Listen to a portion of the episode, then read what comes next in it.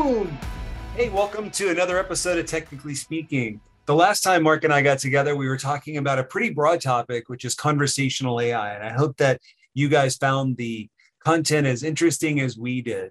Today, we'd like to talk about the conversational AI as it applies to healthcare.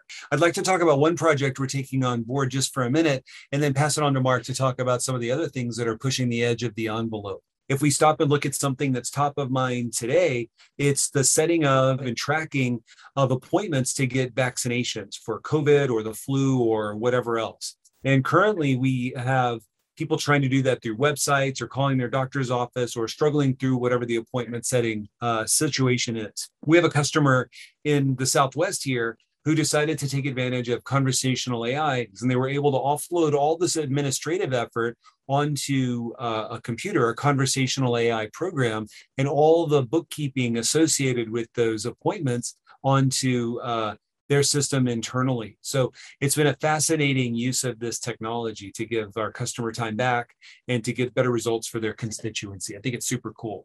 What say you, Mark? Yeah, no, well, that's certainly one of the big hot issues right now when we talk to healthcare companies, especially those looking to take innovative new technologies into their day to day business operations. Another interesting aspect on the admin side is a couple episodes ago, we talked about the ELIZA effect and that people didn't really even care if it was artificial or not. There was that expectation of privacy and confidentiality. We're seeing that play itself out uh, I was going to say on steroids, but I guess that's kind of a healthcare term. but but the, the, the, the, this is just amplified even more with conversational AI, where you do have that give and take. But one area that I really uh, think is going to have the largest impact on us folks that use the healthcare system is continual care. So let's say we're done with a hospital stay and we're to the tail end, we're recovering from the surgery.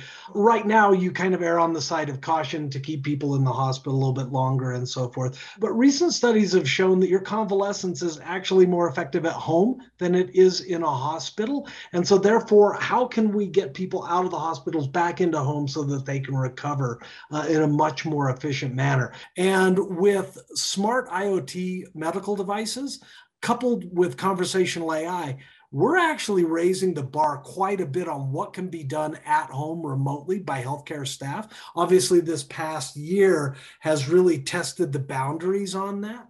And so, continual care, being able to free people out of the hospital earlier.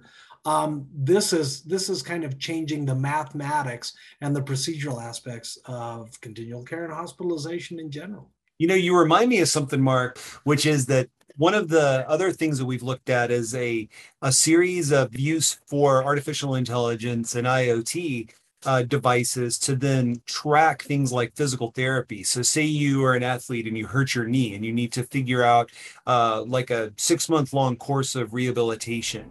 So, I just love this aspect of technology, particularly as it relates to something as boring as uh, knee rehabilitation yeah. which is very boring when it's your knee. Ah, that's that is absolutely the case.